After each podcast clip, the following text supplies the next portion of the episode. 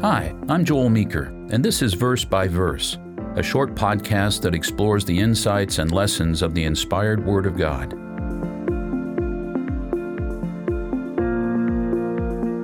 Today we're looking at the Gospel of John, chapter 1, verse 1. It says, In the beginning was the Word, and the Word was with God, and the Word was God.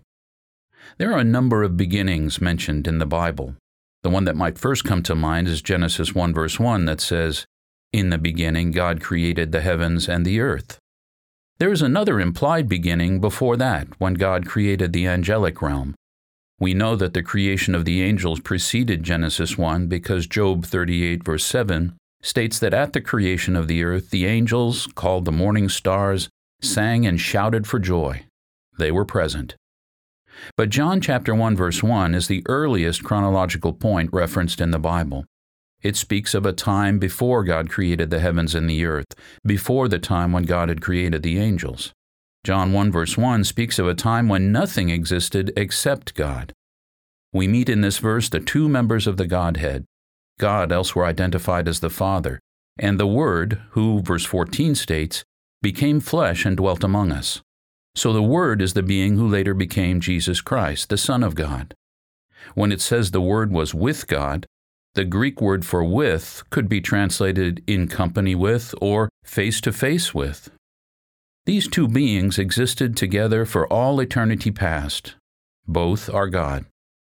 Some Christians believe that the Word was and is a created being, that the Father created him. This chapter shows that belief is not correct. The same Greek word for God, theos, is used for them both. Also, verse 3 states, All things were made through him, and without him nothing was made that was made. If the Word had been created, made by the Father, then this verse would not be true.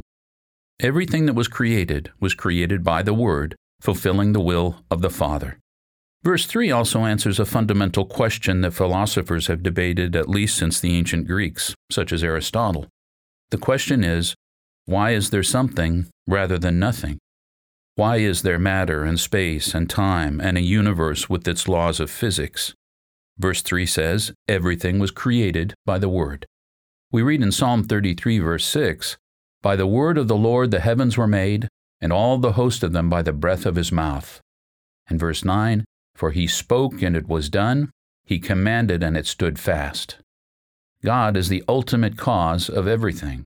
God has existed eternally. This is why the Word is called the Word, in Greek, the Logos. Logos means speaking, a message, or words. It was widely used in Greek philosophical discussions and in Jewish wisdom literature, so Jews and Gentiles were familiar with the concept. God inspired the use of this word, indicating a universal significance, but through John, he gave it a particular meaning. The word predates all the spiritual and material realms. The Word of God is the actively creative member of the Godhead, as we read, He spoke and it was done.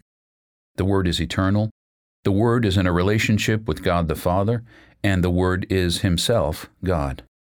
In written language, words are formed by letters. And in Revelation 1, verse 8, Jesus says that He is the Alpha and the Omega, the first and last letters of the Greek alphabet. He is the A and the Z.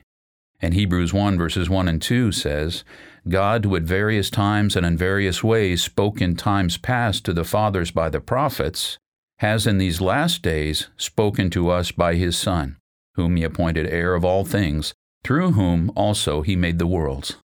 So Jesus, we could say, is God's last word to mankind.